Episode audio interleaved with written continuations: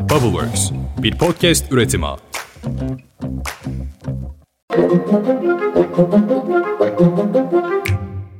Günaydın. Bugün 16 Haziran 2023 Cuma. Ben Özlem Gürses. Bubbleworks Medya ile birlikte hazırladığımız 5 dakikada dünya gündemine hepiniz hoş geldiniz.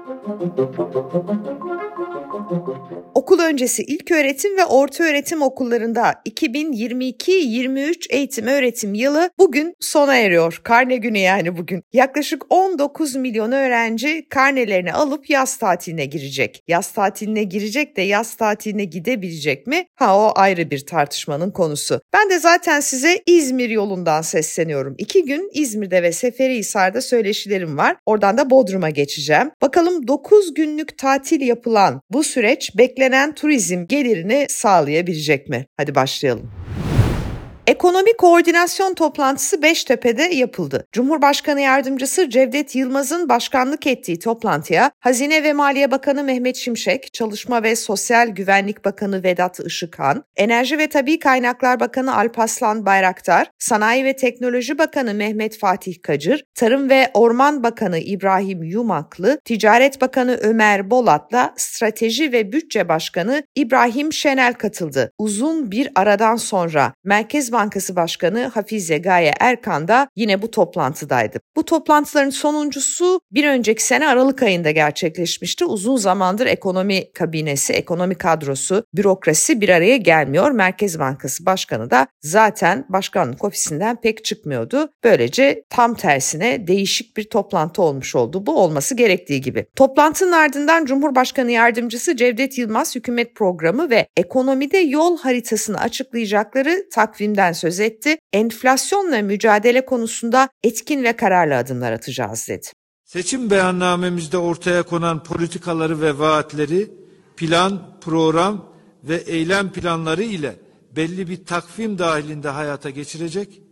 Bir yandan yaşadığımız depremlerin yaralarını sararken diğer yandan temel sorun olarak gördüğümüz enflasyonla mücadele konusunda etkin ve kararlı adımlar atacağız. Evet duyduğunuz üzere sonbaharda yol haritasını öğreneceğiz. Orta vadeli ekonomik programda açıklanmış olacak. Bugün aynı zamanda TÜSİAD Yüksek İstişare Kurulu toplanıyor İstanbul'da. Çok önemli bir toplantı. Ben de davetliydim. Ne yazık ki gidemiyorum İzmir yolunda olduğum için ama özellikle ekonomi yönetimine ve Türkiye'nin yol haritasına dair çok kritik mesajların verileceğini TÜSİAD tarafından biliyorum, bekliyorum. Bakan Mehmet Şimşek de bugün TÜSİAD'la bir araya gelecek. Bu da önemli. Malumunuz Cumhurbaşkanı'nın pek sevdiği yapılar değil bu yapılar. Asgari ücrette milyonlarca çalışan 19 Haziran gününü bekliyor. Yani tespit komisyonunun karar vereceği günü. Zam ne olacak? Asgari ücret ne kadar artırılacak? Önce Sabah gazetesinde Dilek Güngör, şimdi de iktidara yakın gazeteci Cem Küçük bilgi aldım diyerek yeni zamlı asgari ücreti duyurdu. Asgari ücret bence 11 e, bin lira olacak, 11 bin 58 lira olacak. Yani e, yüzde 17-18 evet enflasyon %10'da refah payı katacaklar. Hı hı. Aldığım bilgiyi söylüyorum 11.058 diyor. Evet Dilek Güngör 11 bin demişti. Cem Küçük 11 bin 58 TL kuruşuna kadar söylüyor. Ha bu para neye yeter onu da bilemiyorum doğrusu. Mayıs 2023 dönemi için 4 kişilik bir ailenin sağlıklı ve dengeli beslenmesi kapsamında aylık yapması gereken harcama tutarını belirten açlık sınırı açıklandı. Bu yeni rakama göre açlık sınırı 10.072 lira, yoksulluk sınırı ise 34.838 liraya dayanmış her şeye sürekli zam geliyor. Dün ekmeğe zam geldi. Ondan önceki hafta zaten arka arkaya akaryakıt zamlandı. Kırmızı et, tavuk. Konut krizi de bir türlü sönmüyor. Uluslararası Ödemeler Bankası verilerine göre 2022 yılı son çeyrek itibarıyla dünyada konut fiyatları en çok artan ülke tabii ki Türkiye olmuş. 2021-2022 son çeyrekler arasında Türkiye'deki konut fiyatlarında yaşanan reel artış oranı %51 olarak kaydedilmiş. En acayip konut kiralarının yaşandığı yerde Trabzon. Bahçeşehir Üniversitesi Ekonomik ve Toplumsal Araştırmalar Merkezi BETAM'ın Mayıs 2023 kiralık konut piyasası raporuna göre Trabzon'da yıllık kira artışı %300'e ulaşmış. Aynen yanlış duymadınız. Bir yılda %300 artmış Trabzon'da kiralar. Turizm sezonunun da gelmesiyle birlikte Körfez ülkelerinden Türkiye'ye akan turistlerin en çok tercih ettiği yer Trabzon. Arap dolu yani, Arap turist dolu ve konut fiyatları her geçen gün katlanıyor. Kiralık ev bulmak şehirde neredeyse imkansız hale gelmiş durumda. MHP lideri Devlet Bahçeli'nin grup konuşmasında dile getirdiği 19 yeni il önerisi için AK Parti kolları sıvadı. Belirlenen 8 kriteri karşılayan 19 ilçe il yapılacak. Bu projenin yerel seçimlerin hemen arkasından hayata geçirilmesi planlanıyormuş.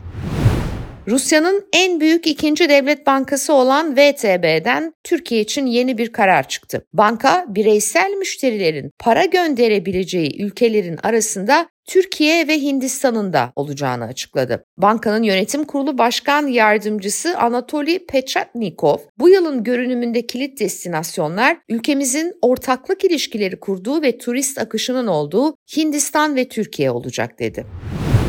Amerikan Merkez Bankası Fed faizi sabit tutmuştu. Dün de Avrupa Birliği Merkez Bankası'ndan faiz artışı kararı geldi. Avrupa Merkez Bankası faiz oranlarını 25 bas puan artırdı. Avronun merkezi bu son kararıyla gecelik mevduat faizini %3,5'a, refinansman faizini %4'e, marjinal fonlama faizini de %4,25'e yükseltti. Afganistan Büyükelçisi 60-65 bin civarı Afgan uyruklu kişinin Türkiye'deki seçimlerde oy kullandığını açıkladı. Baya açık açık söylemiş yani Büyükelçi. Afganistan'ın Ankara Büyükelçisi Amir Muhammed Ramin seçimlerden sonraya ertelemişti. Gazetecilerle bir toplantı yapacaktı. Bu toplantı Ankara'da yapıldı dün ve son seçimlerde oy kullanan Afgan kökenli seçmen sayısının 65 bin olduğunu belirtti Büyükelçi Ramin. Bu 65 binin 4 bin kadarı son birkaç yılda mülk alarak ya da yatırım yoluyla Türk vatandaşlığına geçmiş.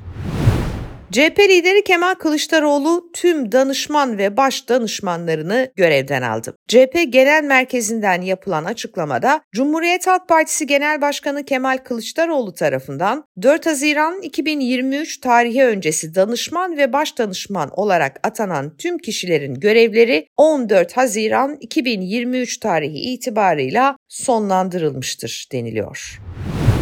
İstanbul Büyükşehir Belediye Başkanı Ekrem İmamoğlu'nun İçişleri Bakanlığı'nın ihbarı üzerine hakkında açılan ihaleye fesat karıştırdığı iddiası kapsamında yargılandığı dava ertelendi.